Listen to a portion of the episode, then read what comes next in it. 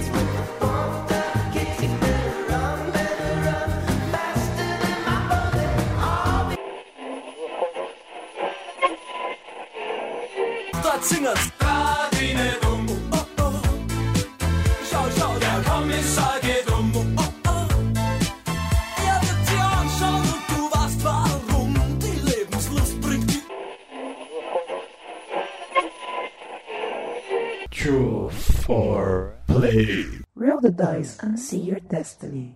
I think it's time we blow this scene. Get everybody in the stuff together. Okay, three, two, one, let's jam. Bom dia, senhoras e senhores, e crianças de todas as idades. Bem-vindos ao Two for Play. Achou que não ia ter mais podcast? Equivocou-se, querido otário. Eu sou a Capitã e bem-vindos a mais um episódio de for Play, segunda temporada 2019. Nós não morremos, por incrível que pareça. E o que nós temos pra hoje, Jack? A animação que pra mim ela ela chegou no topo de que a animação pode chegar. Algo que ultrapassa qualquer outra animação. Uma pequena obra de arte, lindinha, lindinha, chamada Cowboy Bebop. Inclusive, se vocês acompanham esse podcast, que eu acho menos provável, mas deveria acompanhar, inclusive, outros nossos outros episódios, é, o Jack comentou que Cowboy Bebop é a maior obra de todos os tempos, tipo o Cometa Harley, que passa vezes a cada 30 anos, e que ninguém conseguiria mudar a cabeça dele. E eu sou obrigada a concordar, porque sim, Cowboy Bebop é muito bom. E nós vamos agora explicar o porquê, falar um pouco desse filme maravilhoso, do contexto da obra e coisas que envolvem, né, Bebop como uma peça em geral. E é claro que eu não posso deixar escapar o fato de que aquela plataforma de streaming, né, paga nós, Shifting, né, vamos colocar em códigos, Shifting, vai fazer um live action disso. Como é que tá seu coração, Jack? Pro live action de Cowboy Bebop? Eu vou até falar pertinho do Mike e vou tentar manter minha voz baixa. Eu tenho tanto, mas tanto medo dessa plataforma, o que eles vão fazer, porque 9 em 10 adaptações de obras japonesas no cinema americano não costumam dar certo. Nossa, 9 em 10, qual foi uma que deu certo? Porque Samurai X não foi americano que fez, só pra constar, tá? Sim, mas vamos ver. O Old Boy, Ah, a versão americana não é melhor do que a oriental? Não é, mas é muito boa ainda assim, gente. É uma das poucas que eu falo. Tá, eles. De vez em quando o raio bate ali nos, no pessoal, eles conseguem fazer uma adaptação boa. Nossa, mas eu, eu vi o casting confir- pré-confirmado, né, pra essa versão live action e, oh boy, eu tenho muitas opiniões sobre isso. Eu, eu nem sei o que pensar. Eu, eu, eu, eu desejo que seja boa de verdade, porque eu gosto muito de Cowboy Bebop, mas muito. Eu só quero que eles, eles não façam merda. Ah, é isso que eles mais fazem. É, Isso é que todo ser humano, em sua essência, faz. Merda. Sim, muito. Olha, eu fui poética agora, hein? Meu Deus do céu. Olha, Sim. surpresa comigo mesmo. O pessoal do niilismo tá impressionado. Olha, Papai Nietzsche tá aí orgulhoso de mim. É, mas vamos ao que interessa. O que é Cowboy Bebop? Você, como fã aí de carteirinha, que ninguém consegue mudar sua cabeça, vamos lá, vende seu peixe. O que você tem a dizer sobre essa obra que eu conheço bem e considero pacas? Cowboy Bebop é uma série linda, premiada e aclamada. E põe aclamada nisso. Criado por uns caras aí, um Shinshiro Yatanabe e o Keiko Nobumoto. E eu sou péssimo em falar o nome japonês. Que pensa num futuro não muito distante. Principalmente hoje em dia, que estamos chegando cada vez mais perto de 2071, tô ficando preocupado. Onde- Você ainda tá vivo, né? Tipo, meu se, eu, Deus. ti- se eu tiver vindo em 2071, puta que pariu, eu vou estar muito triste. Aí vai ser os velhinhos do bar com o Bob Bop, tá ligado? Tom e Jobim. Esse é o meu problema, eu tenho medo de virar aquele velhinho do bar. Eu não sei como eles sobrevivem.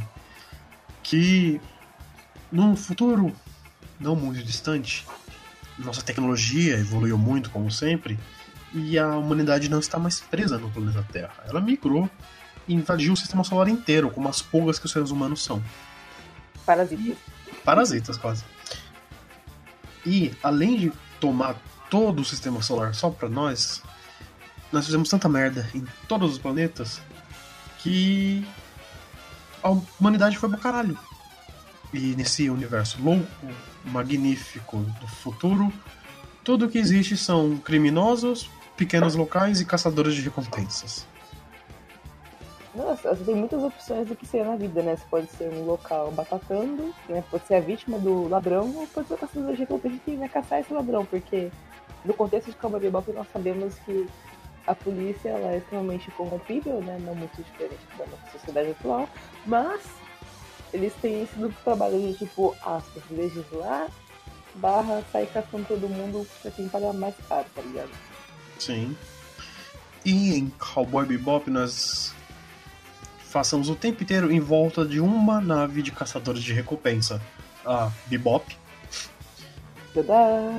tada, que é liderada por uns dois idiotas. Um deles chamado Spike. O nome do maluco, Spike. O que, você, que eu falo? Nome de cachorro. Nome de cachorro. E o outro, o Jet, um ex-policial, que só se metem em merda. Eles, eles não conseguem simplesmente ser caçadores de recompensa. Eles são caçadores de recompensa com moral e ética. E só dá merda pra eles por causa disso. Exatamente, porque tipo, eles não poderiam simplesmente. Eles não conseguem se contentar em, sei lá, capturar o bandido e fazer a entrega. Não, eles têm que fazer todo um discurso do porquê isso é certo, porquê isso é errado, e claro que, bom, no futuro a gente sabe que ninguém tem paciência pra, pra lidar com falso, aspas, falso moralismo, né? O famoso sem tempo irmão. Sem tempo. E você pensa, nossa, um universo tão fodido, ser caçador de recompensa não deve ser tão ruim. É, meu irmão. Só quem vira caçador de recompensa é quem não tem outra escolha. O próprio Jet e o Spike, ambos são caçadores de recompensa por vindo de outras vidas. Eles ficaram sem escolha do que fazer na vida, meu amigo. Tipo, ah, fodeu aqui, tá ligado? Pode-se dizer que Caçador de Recompensa e Cowboy Bebop está para Uber e Rappi hoje em dia? Basicamente, só um pouco menos violento do que ser Uber. Justo. Gente, ser Uber é foda, mano. É. E nós temos esses dois personagens magníficos: o Jet, um ex-policial, o Spike, um ex-membro da Tríade, poderia ser considerado, do espaço. E nós vamos tendo novos companheiros de viagem com eles. A Faye Valentine, o Ed, que eu me nego a falar os cinco nomes desse personagem, e o cachorro En. E literalmente todos eles são um bando de malucos descontrolados. Até o cachorro. Inclusive, N é, é um nome carinhoso pro cachorro que é extremamente inteligente. Não que os cachorros não sejam inteligentes na nossa realidade, mas É de Einstein, porque ele é muito, mas muito inteligente e ele isso é explorado no anime de uma maneira muito cômica. Tipo, ele é um alívio cômico junto do, do Ed, basicamente. O Ed, ele é um hacker. Mas ele não é um hacker qualquer, ele é um hacker fudidaço. E é uma criança. Então você pensa uma criança de tipo, com seus 12, 13 anos, é, 12, 13 anos no máximo, com aquele corpinho franzino e uma capacidade de processamento mental absurda. Pois é. Sim. E Cowboy Bebop é uma série que gosta de falar sobre vários assuntos. Um deles é como a vida adulta é uma bosta. Quando o fato de ter que conviver com outras pessoas, aguentar outras pessoas e fazer coisas em convivência é um negócio fodido. Lidar Assim, com a sociedade como um todo. É uma merda a sociedade como um todo. E lidar com ela é pior. Depois eu que sou niilista, né? Tô vendo. É, mas eu nunca disse que eu não sou. Fá. Mas, é. Mas realmente, a vida em sociedade é uma merda. A vida em sociedade, uma sociedade distópica no futuro não muito distante é pior ainda. Outra coisa que Cowboy Bebop gosta de conversar com seu seu público é o fato de que o passado muitas vezes volta para te assombrar. Em todos os nossos membros da tripulação do Bebop tem um episódio no mínimo focado nisso, com o passado deles sempre causam merda pra eles. Merdas ou traumas, né? Tipo, você tem o Spike que perdeu a esposa, você tem o Jet com as questões policiais, né? O trauma da corporação e tudo mais. O próprio Ed, que uma criança, tipo, o fato dele ser uma criança super gênio, então, tipo, são pequenas alegorias que compõem um grande mosaico, assim, que você olha e fala, eita porra. Sim. O, o principal passado problemático de toda a equipe Bebop é do personagem principal, o, o Spike, ex-membro de um grande grupo. Bom, eu não quero falar criminoso, porque é pouco, mas é algo no nível assim que faz a máfia do puto chefão parecer um bando de criança. Coisa suave, assim, eu chamo isso de quarta-feira tranquila. Basicamente São Paulo numa quarta-feira mesmo. Exatamente. o, durante os primeiros episódios, a gente não vê muito sobre isso, sobre a antiga organização que o Spike fazia parte. Nos primeiros cinco episódios, é, é a gente sendo apresentada quase toda a tripulação, menos o Ed, que eu acho que ele entra no sexto ou sétimo episódio, coisa assim. E durante esse tempo Uhum. inteiro, você percebe que o Spike e o próprio Jet, eles têm alguma coisa ali no passado deles que eles não gostam muito, não sei o quê, mas eles se mantêm suave. Ambos. Até que outro personagem aparece na trama pra fuder tudo. Um rapazito chamado Vicious. Pelo nome, já percebe que não vai ser um personagem legal. Ele é o principal motivo do que o Spike ter a vida de merda que ele leva no momento da série. É, sempre tem que ter um vilão, e, e o Vicious é o tipo de vilão que. Eu não sei você, Jack, mas eu não consigo odiar o Vicious. Tipo, ele foi filho da puta, ele foi filho da puta, mas ele é o tipo de vilão que tem uma certa carisma no, na construção que você fala, você é um arrombado, mas eu te respeito porque você é um arrombado, sabe? Sim. Ele é um tipo de vilão que é divertido de se assistir. Ele não. Toda vez que ele aparece, melhor dizendo, você quer saber qual é a próxima merda que ele vai fazer e qual a próxima merda que vai fazer o, o pobre do Spike ter que resolver. Porque toda vez que o Vicious aparece, alguém ou alguém morre ou alguém sai extremamente ferido. É sempre a mesma coisa. Ele não tem meio termo. Normalmente os dois. Normalmente Normalmente, quem sai extremamente ferido é o Spike. física e emocionalmente. É, emocionalmente é a pior parte pra ele. Nossa, os flashbacks. Ah, os flashbacks. Sim. Tem uma coisa interessante pra- falar sobre Cowboy Bebop, é, que eu penso dos flashbacks, a questão da- de alguém sair sempre machucado. É, os nomes dos episódios também carregam, assim, uma coisa meio, meio pessoal. Meio que dita também o tom de como a narrativa é contada. Porque Cowboy Bebop, além de ter essa trama futurista, barra criminal, e um pouco de de drama, né? Como vocês podem ver pelos núcleos separados dos personagens, também como conjunto da obra, né? Dos, tripu- dos tripulantes da Bebop. Se se você analisar o nome dos episo- da lista de episódios, você vai ver o quê? Blues e MPB como inspiração, principalmente blues e jazz. Então, você, às vezes você vê, por exemplo, Sympathy for the Devil, que é o sexto episódio, que é quando aparece o, o, o Ed, uma música do Rolling Stones. Isso já dita o ritmo do episódio. Você tem o, é, por exemplo, Cowboy Funk, que é lá pro finalzinho, que já mostra um pouco mais do desfecho da história. Então, a música também é um arquétipo, é uma ferramenta muito utilizada em Cowboy Bebop pra, pra ditar o ritmo da história e também meio que coordenar os sentimentos, não só dos personagens, mas também de quem tá assistindo. Só pra vocês terem uma dimensão, eu mencionei aqui né, a questão do, do Rolling Stones, né, que aparece com uma música, mas na trilha sonora eles também têm Queen, eles têm Bohemia Rhapsody no meio da porra toda. Então, assim, o anime consegue trazer Rolling Stones, Queen, então se você observar aqui em outras músicas, você tem é, Led Zeppelin, você tem Kiss, vai, você tem Pink Floyd, você tem Pink Floyd. Eu, eu I rest my case, cara, eu encerro meu argumento. Para aqueles que acompanharam algum dos antigos episódios, eu sempre falo. Uma das principais coisas de uma obra, pra mim, é o som, o áudio.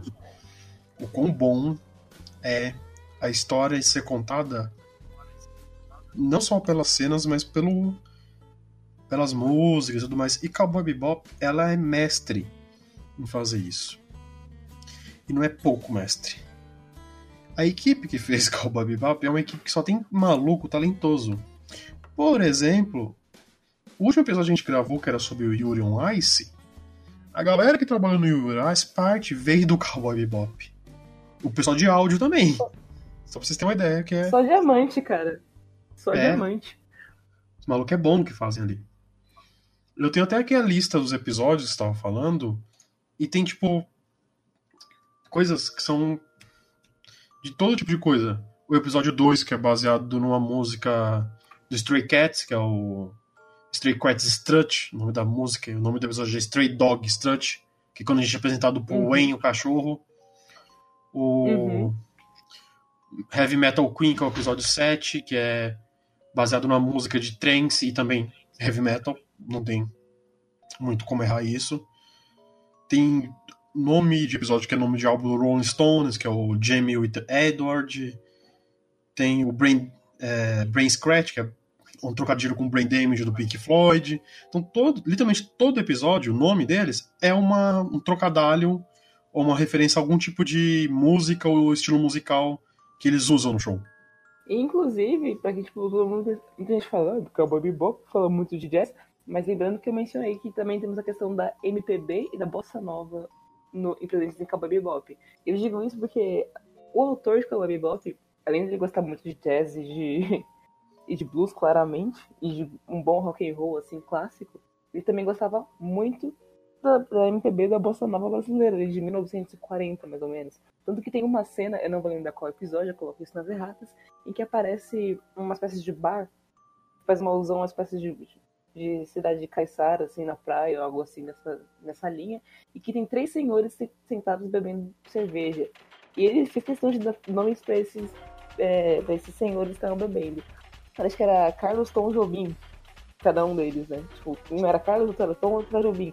E era tipo, mano, é uma homenagem clara ao Brasil e você fica tipo, caralho, o anime dos anos 90, né? Que Bebop é de 1998, se me engano, fazendo referência ao Brasil. Tipo, uau, estamos bem na fita. Ou estavam, pelo menos, naquela época. Sim, é uma referência ao nosso clássico Tom Jobim.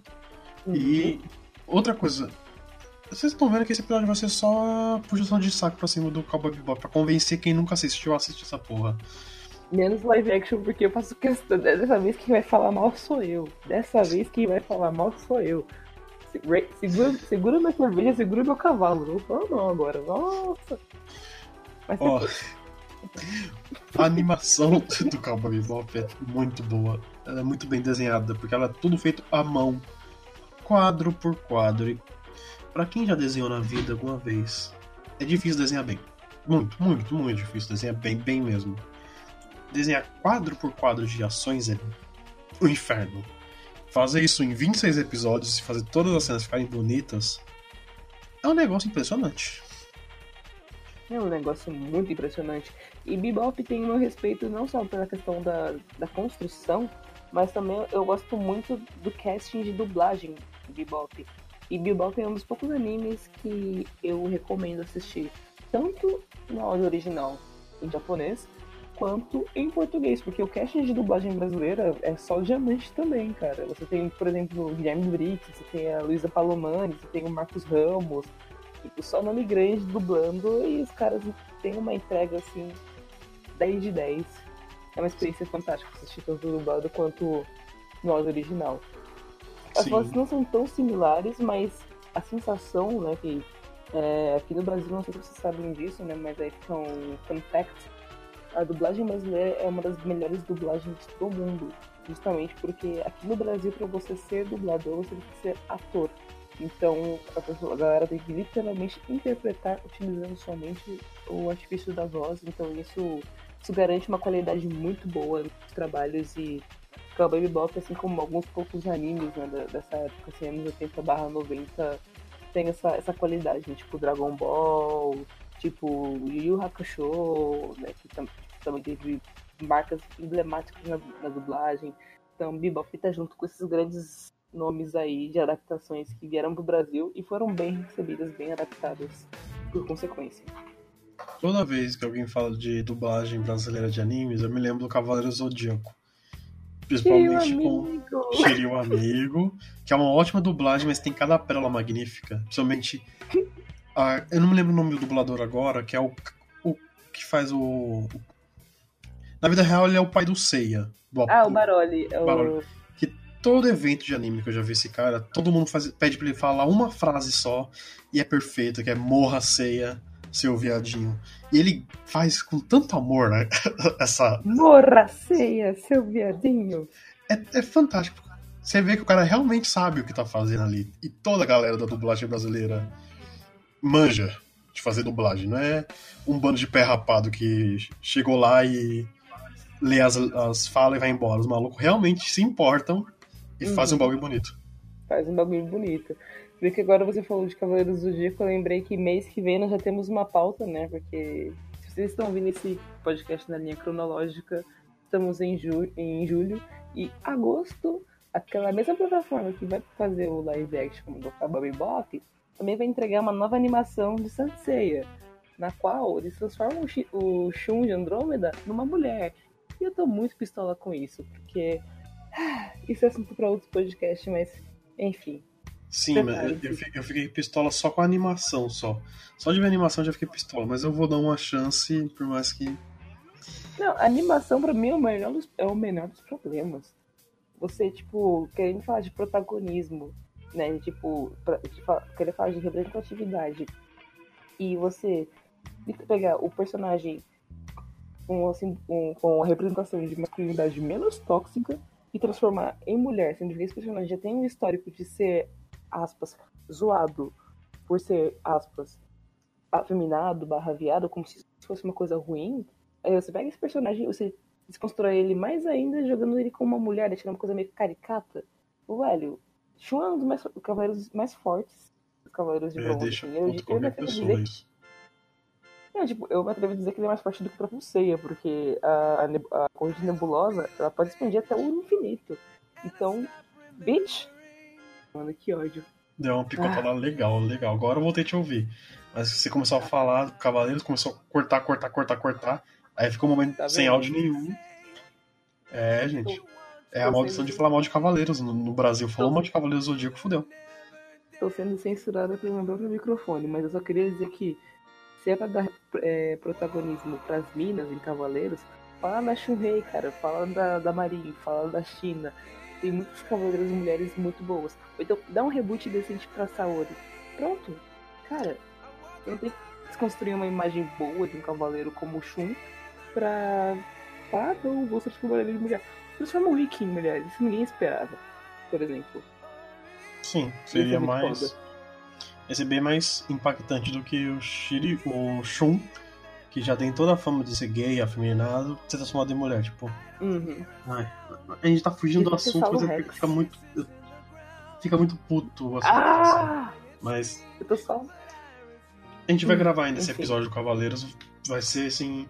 Três horas de dois filhos da puta louco gritando de raiva, provavelmente. Mas vai ser divertido de ouvir. Morte ao Kurumada! Sim. Enfim. Outra coisa. Voltando. sobre Cowboy Bebop agora. Existe um.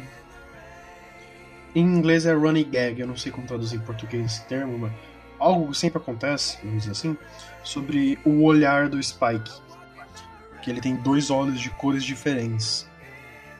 E o motivo de ter dois olhos de cores diferentes é novamente graças ao nosso grandioso amigo Vicious, que quando o Spike decidiu abandonar a organização para viver uma vida do lado da mulher que ele amava, a famosa Julia, o, o Vicious fudeu com a vida dele, tentou matá-lo e graças a essa pequena brincadeira muito divertida entre os dois, o Spike perdeu um dos olhos e colocou um, um novo olho de outra cor. E todo momento Tipo um olho de vidro. Tipo um olho de vidro, exato. E todo momento você. O, o anime foca nessa questão dos olhos de cores diferentes. Por quê? Porque o Spike sempre diz, principalmente num dos episódios, quando ele fala com a Faye Valentine na última vez, que é um dos membros da tripulação, caso você já tenha esquecido, já que a gente perdeu a linha da fia, o fio da linhada. Pronto. Que ele tem dois olhos de cores diferentes e cada olho dele só vê uma coisa. Um vê o presente, enquanto o outro, que foi o que ele perdeu, tá preso naquele dia, vendo tudo acontecer de novo. E isso é uma coisa muito poética porque em alguns dos momentos o Spike ele tem flashbacks do que aconteceu. Ele lembra de como o vício estragou a vida dele, ele lembra da esposa morta, ele lembra de toda a dor e agonia que foi ele tentar sair dessa vida de bosta que era a, a, organização que ele tava pra tentar ter uma vida normal e decente e tudo mais. Então, fica aí a mensagem crianças não se envolvam com tráfico. É, a gente ajuda você a não se envolver com tráfico, tá? Assim talvez você não perca um olho, vire um caçador de recompensa depressivo que não consegue fazer nada da vida além de dar tiros e ser perseguido pelo fantasma do seu ex-melhor amigo traidor e tentando descobrir o que aconteceu com a sua esposa, que na verdade foi obrigada a te trair e que no final morre nos seus braços. Cara, eu não sei você, mas essa descrição que você deu é muito faroeste caboclo. Sim. Faroeste Caboclo e, é, foi de onde os caras tiraram a ideia de Cowboy Bebop. Exatamente, mano. Alô, Renato Russo, estamos olho. Não, mentira, porque Cowboy Bebop veio depois. Sim. Então eu acho que foi o inverso. Os caras ouviram o ouviu o... Nove minutos Legião. Ouviram Legião Urbana e criaram o, o melhor anime da. da face da Terra. E ó, que eu nem gosto de Legião Urbana, mano. Como assim? Você nunca tocou um Pais e Filhos no- na, na formatura, cara? Primeiro que eu nunca fui em nenhuma formatura de minha depois da quarta série. Eu me nego aí qualquer formatura. Justo, Que é, um- também. é uma perca de tempo. De Muito dinheiro. de dinheiro. E muito dinheiro. Dois. Toda vez que eu vi um filho da puta na escola com um violão, o cara não ia, não ia tirar um Iron Maiden ali. O cara não ia tirar um Tom Jobim dali. O maluco não ia tirar nenhum Despacito dali. O maluco ia tirar uma banda. E uma banda só. Depois da milésima vez ouvindo Pais e Filhos, milésima vez ouvindo qualquer outra música do Legião, você fica louco. Você não, você não aguenta mais as rimas. Você não aguenta mais ver o violão. Você fica com trauma de Legião Urbana. Porque todo mundo que aprende a tocar violão parece que é regra, tem que aprender a tocar Legião Urbana. Cara, mas eu vou te dizer, eu gosto de Legião, mas, tipo, eu gosto muito das obras próximas à morte do Renato. Porque é uma coisa um pouco mais, depre- mais depressiva. E, tipo, assim, as letras são muito foda. Mas, voltando ao, ao rolê, né, de... Tá aí, acho que esse vai ser o nome do episódio. Vai ser Cowboy Bebop e Faroeste Caboclo Espaço. Perfeito. 10 Vai de ficar 10. lindo. 10 de 10. Mas enfim, é, voltando a- a- aos cordeiros, é, esse é o clima de Cowboy Bebop, né? Essa coisa meio faroeste caboclo, barra MPB, jazz e blues, no espaço, tráfico, trama, amizades desfeitas, fantasmas do passado, na sessão da tarde. Mentira, mas, tipo, é, é muito, são muitos elementos e são muitos elementos que têm início, meio e fim ele consegue trabalhar todas as questões e fechar de uma maneira muito boa. Ao contrário de muitos animes que são também mais ou menos da mesma época, que também trabalham muitas alegorias e que não conseguem ter o mesmo nível de desenvolvimento que Cowboy Bebop teve. Como, por exemplo, Evangelion. Evangelion é um anime que não é pra qualquer um, né? Tipo, ninguém entende. Tipo, pessoas que falam, ah, eu entendi Evangelion de primeira, tá mentindo. E tanto que tiveram que fazer al- algumas ovas acho que foram três ovas póstumas a- ao, encerramento do anime pra dar uma elucidada e explicar pra quem não entendeu, porque o negócio é muito complicado. Então, Cowboy Bebop não precisou disso, dispensou as ovas explicativas, que Hellson também usa esse argumentos de, de ovas explicativas pra fechar a história, mas Bebop consegue fazer isso maravilhosamente em 26 episódios, fechadinho, bonitinho, tudo certo, tudo em casa. Sim. E outra coisa que eu quero falar sobre Cowboy Bebop é principalmente não só sobre Cowboy Bebop, mas com os animes em geral. Uhum. Normalmente, na maioria das histórias, tipo Dragon Ball Z, Dragon Ball em geral, Naruto, My Hero Academia, todos esses mangás, por exemplo, e animes, nós vemos o personagem crescer, envelhecer, chegar no seu ápice e se transformar, sei lá, no herói ou conseguir o que ele quer. E a gente vê esse processo de amadurecimento. O Goku, a gente comprou o filho da puta desde bebê, mal, mal criado, até virar um deus, literalmente.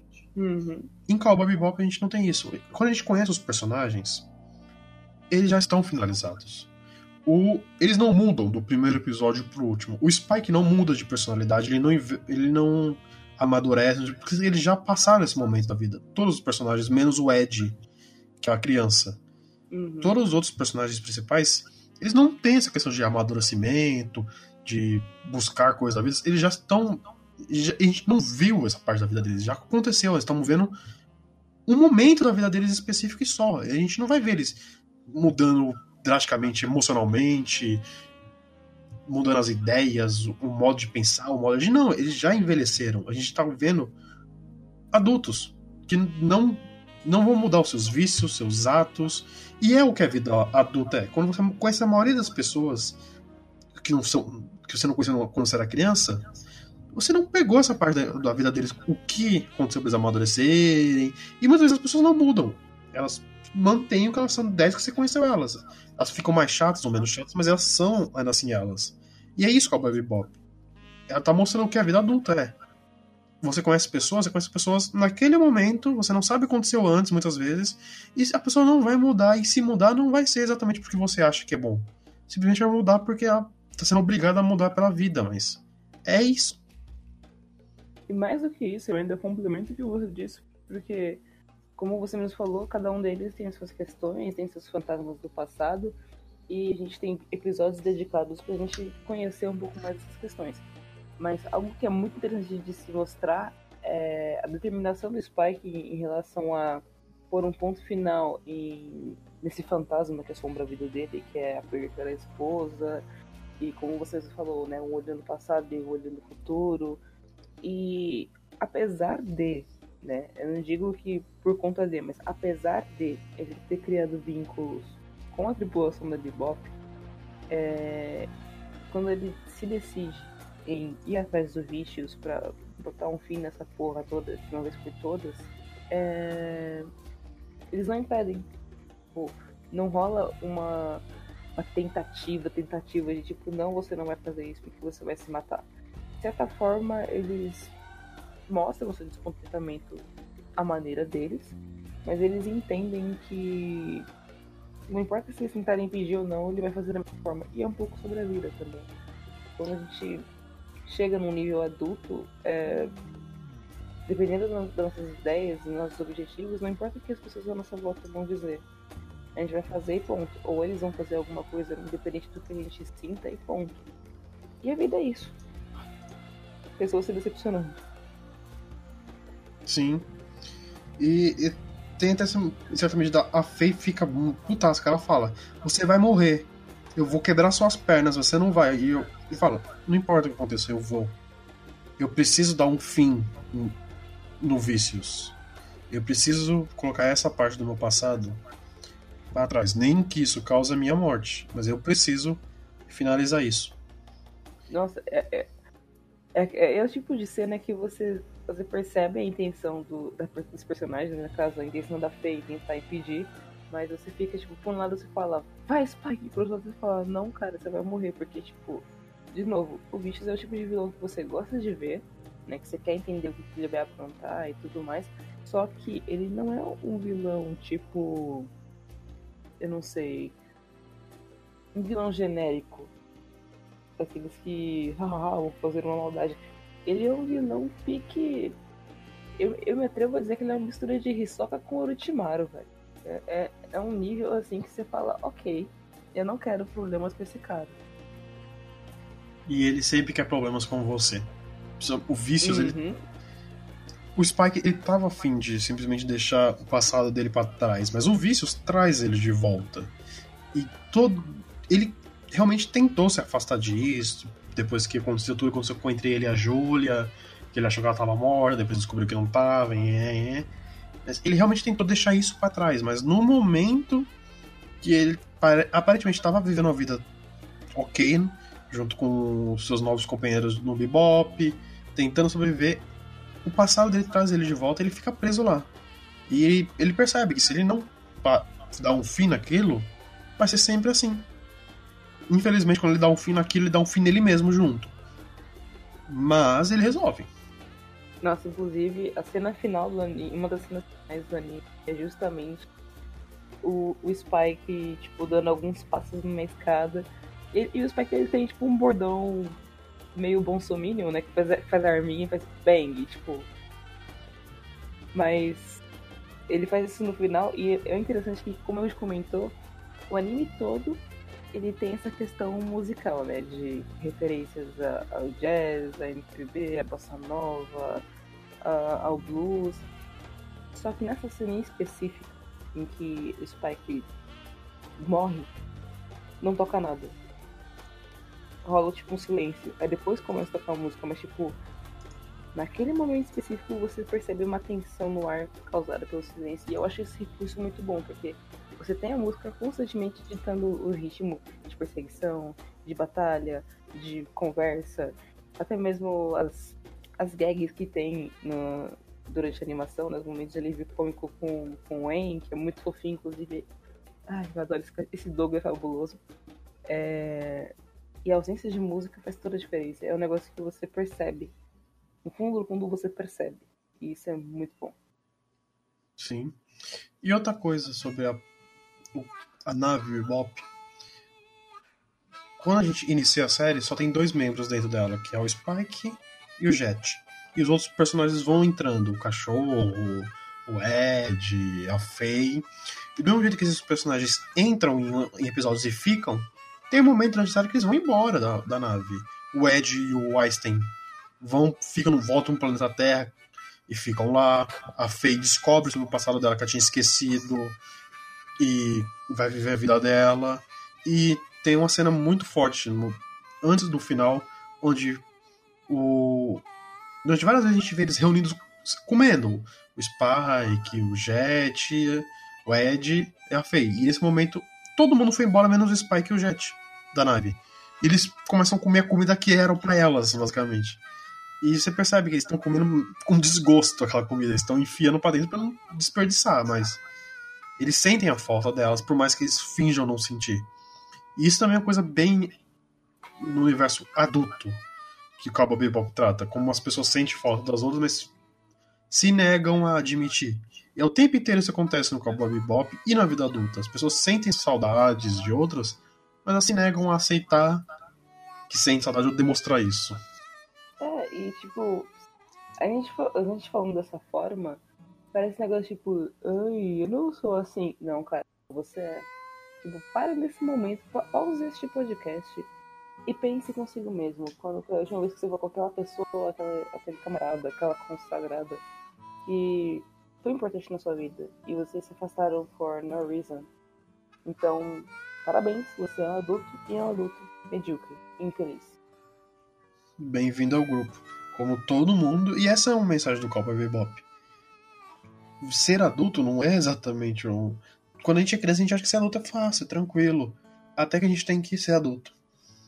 A gente percebe o quão horrível é. Isso é uma questão que o Cowboy Bebop deixa bem claro. Quando você é mais jovem, a primeira vez que você assiste, você, sei lá, 12, 13 anos com o Bebop, você não entende, porque você não é o público-alvo do Cowboy Bebop. O público-alvo do Cowboy Bebop são os adultos que já viveram um pouquinho da vida adulta, ou muito da vida adulta, e sabem exatamente o que é a vida adulta. O fato de acordar cedo e trabalhar todo dia, ter que comprar sua própria comida, ter que fazer sua comida. Tudo nessa vida quando vira uma obrigação assim, perde um pouco o gosto, o sabor que tinha antigamente. E é um dos temas do Cowboy Bebop. O, como aguentar a vida adulta quando tudo que você faz perde um pouco do prazer. E como lidar com a vida adulta quando todos aqueles que você se importa vão embora. Sim. Nossa, a gente tá pegando um clima bad agora, hein? Puta que pariu. Eu tenho culpa se o Cowboy Bebop é bad nesse sentido, triste pra caralho. Eu tô feliz de puta, tá ligado? É, aquele me- meme do Mihawk. Exatamente. Mas chegamos naquele momento em que dessa vez, depois de, né, uma hora aí chupando as bolas de Cowboy Bebop, eu vou falar mal. Mas eu não vou falar mal do anime. Eu vou falar mal do live action que está sendo produzido por aquela plataforma paga nós. Man- manda jobs, manda presentes. Porque assim. ah, eu- você viu alguma coisa sobre a adaptação? Ou você só soube que ia rolar e fechou os olhos? Eu soube que ia rolar. E eu vi a foto do ator que vai fazer o Spike com um cabelo grande que nem o do Spike. E o cabelo dele tá bacana. Uhum. E eu vi que o roteirista também trabalha no Thor Ragnarok, que é um filme que eu gostei. Mas eu não vi sobre diretores. Uhum. Eu não vi os outros atores direito ainda. Eu vi uma foto de alguns que teoricamente são eles, mas eu não tenho certeza. Uhum. E assim, de- eu tenho um trauma de adaptações americanas desde o Eng. É. Então eu tenho medo de ver qualquer coisa. Eu espero sair e assisto. E Então, eu, eu, eu quero ter ficar positivo, sabe? Pensar que vai dar certo, que vai ser, vai ser uma obra de Oscar. Mas. Não vai. Ai, Mentira. ai, não, não costuma ser, né? Mentira. Cara, se, se, se, se a indústria americana conseguir. Se eles conseguirem estragar Death Note, que era uma, uma obra que não tinha, tinha muito como errar, era só tipo, pega o mangá, manda a galera ler e atua em cima, eles vão estragar a Bebop. E, e tipo. ah, Tá, vamos lá. Primeiro que começa justamente pela questão do, do roteirista, né? Você comentou que, tá que o cara estava envolvido no, Thor Ragnarok. Thor Ragnarok foi um filme que eu também gostei. Não vou mentir, tipo, fotografia incrível, trilha sonora incrível, o ritmo do filme é muito bom. Mas o filme todo tava muito mais pra comédia do que pra tragédia. Então, tipo, quem deu as HQs da Marvel tá ligado que ah, o arco do Ragnarok do Thor, ele não. ele tem seus momentos ok, mas ele não é tão leve quanto era o filme. Ele tava muito friend friendly, tá ligado? Tava muito. tava muito açucarado. E isso, na minha opinião, tirou um pouco a essência do filme. Mas E. sobre o Thor. Ragnarok é porque a gente tem que lembrar que aquele diretor específico, ele é bom em uma coisa e uma coisa, fazer o povo rir. Então, isso é estranho, que são duas coisas muito legais. Então, talvez ele tome muito peso do diretor aí, que eu adoro o trabalho daquele cara, ele é excelente, mas ele é maluco e faz e gosta de fazer comédia. Qualquer coisa que ele toca. Então, né?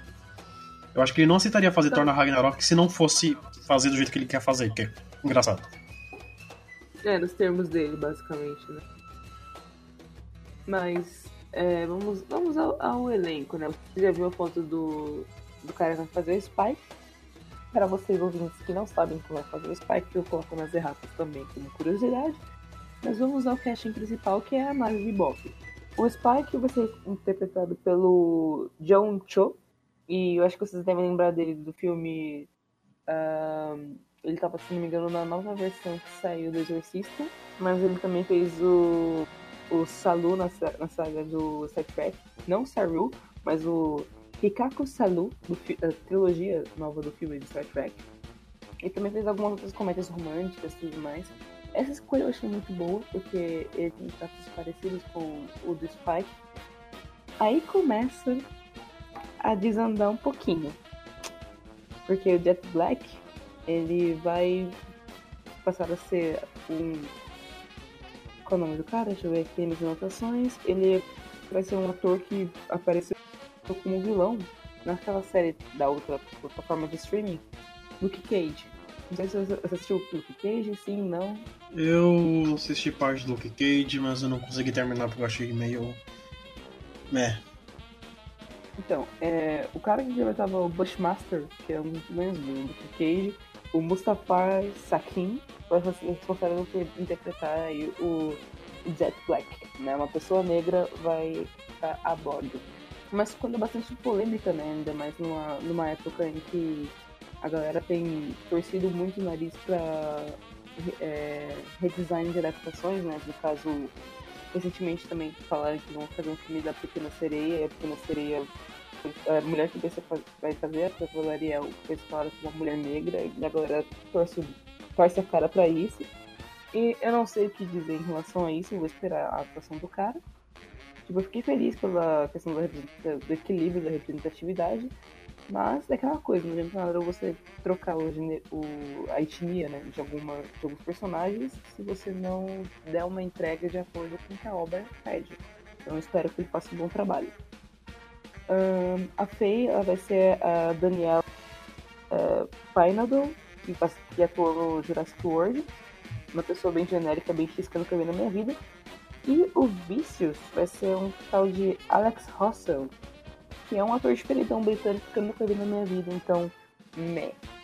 Mas, assim, de, de visual, assim, dos, dos é, atores que saiu até o momento, né, saiu algumas fotos do Spike, a gente não tem foto do casting todo junto, e vamos ver o que vai ser entregue aí, né, tipo, lembrando que Bebop pega muito a questão da, do ser humano como conquistador universal, mas a gente não tem muita pluralidade de pessoas na animação. Mas também por uma questão mais uh, de, talvez do mangaka, né, que não tenha tanto conhecimento de traço para diversificar as etnias e tudo mais. Mas vamos ver o que, o que espera, né? Eu, eu não tô muito otimista em relação à adaptação do live action, porque, sinceramente, depois, depois que a gente viu, eh, viu aí o Fullmetal Alchemist, a gente viu Dragon Ball, que foi, tipo, flopadíssimo, Death Note sem comentários, e a gente ainda tem que fazer um cast só pra falar mal de Death Note, e até mesmo o Bleach, que agradou alguma galera, mas eu particularmente, a única coisa que salva Bleach é Miyavi, e ponto. Então, eu tô bem desesperançosa em relação ao, ao live action. Como eu disse, eu não vi porra nenhuma do live action. Eu tô, eu tô tentando, assim. Eu, eu tô esperando eles lançarem. Uhum. Eu, eu vou assistir, vou dar minha, meu tudo pra eu gostar da, da adaptação. Eu, eu vou querer gostar. E esse é o problema, que eu vou querer gostar. Porque. Eu falo, de- desde que eu assisti aquele trabalho onde eles pegaram o Avatar, que é uma coisa tão fácil de adaptar, e fizeram aquela linda obra de arte única, especial, que qualquer live action de qualquer merda não me traz boas esperanças. Até filme de herói, gente. Eu, eu vou muito assistir filme de herói, Marvel, DC, os caras lançam, mas eu sempre fico no fundo da minha mente lembrando do Avatar. E aí eu fico, ai, gente, por favor, não faça merda. Avatar é tipo aquela feijoada estranha que você come numa quarta-feira que tá mais um preço mais acessível, você fica conversando com ela o dia inteiro, tá ligado? O Sim. negócio já passou, mas ele ainda se assombra. É, e eu espero que Cowboy Bebop não seja a nova feijoada de quarta-feira que vai me assombrar durante anos.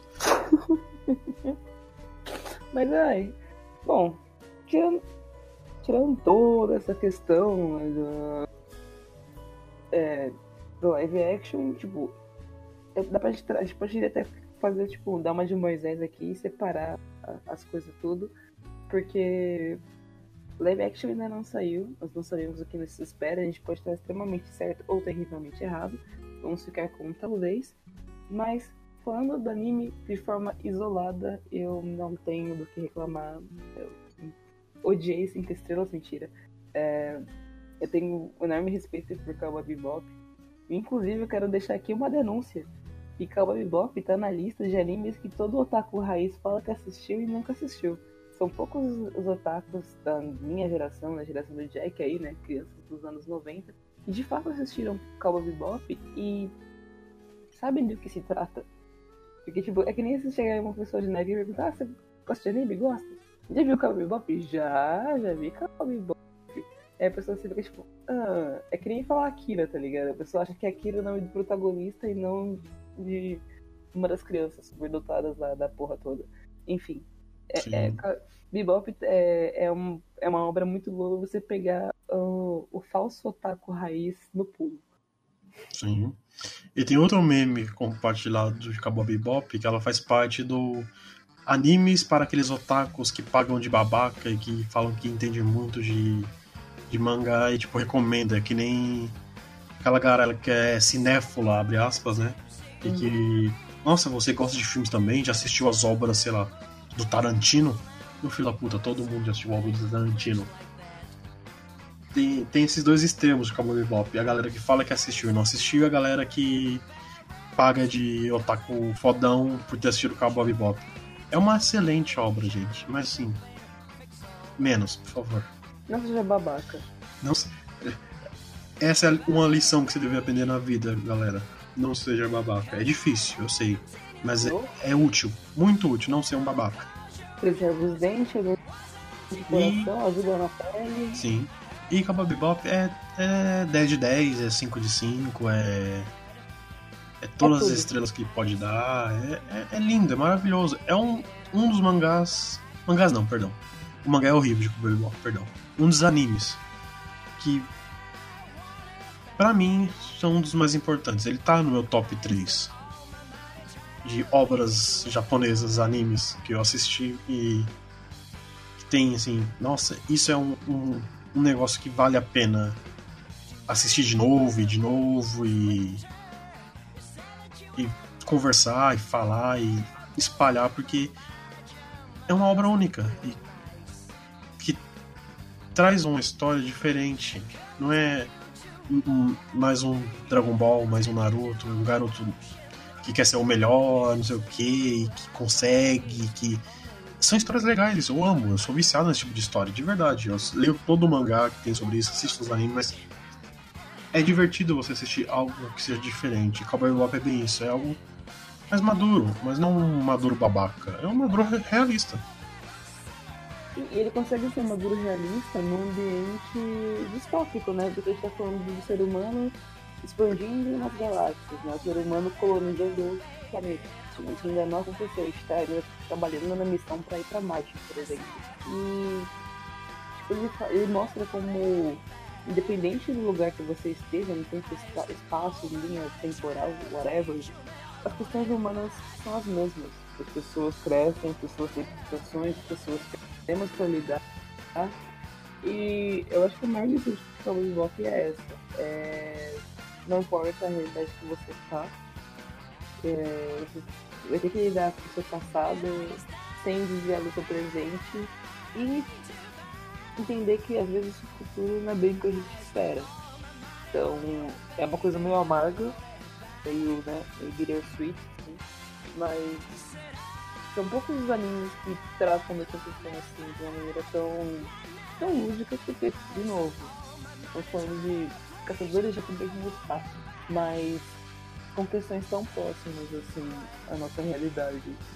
Ainda mais pessoas que, assim como eu, assim como o Jack, têm questões com, com ansiedade, depressão, insegurança, às vezes até mesmo aquela coisa do o fanta- o fantasma mais presente o fantasma do passado sendo revivido de novo, de novo, de novo no presente. Então são questões assim pesadas, mas com um olhar carinhoso. E regada a muito boa música. Sim. E como você mesmo disse, eu deixo um gosto agridoce na boca, mas ser adulto é isso, é ter que conviver com o gosto agridoce na boca na maioria dos momentos.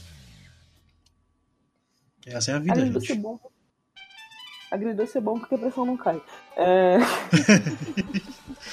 Todo episódio a gente tem que terminar com uma piadinha magnífica, né? A gente não consegue fazer um episódio que não termina numa piadinha ruim, nossa. Não tá.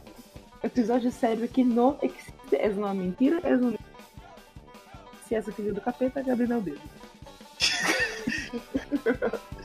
Ai, ai.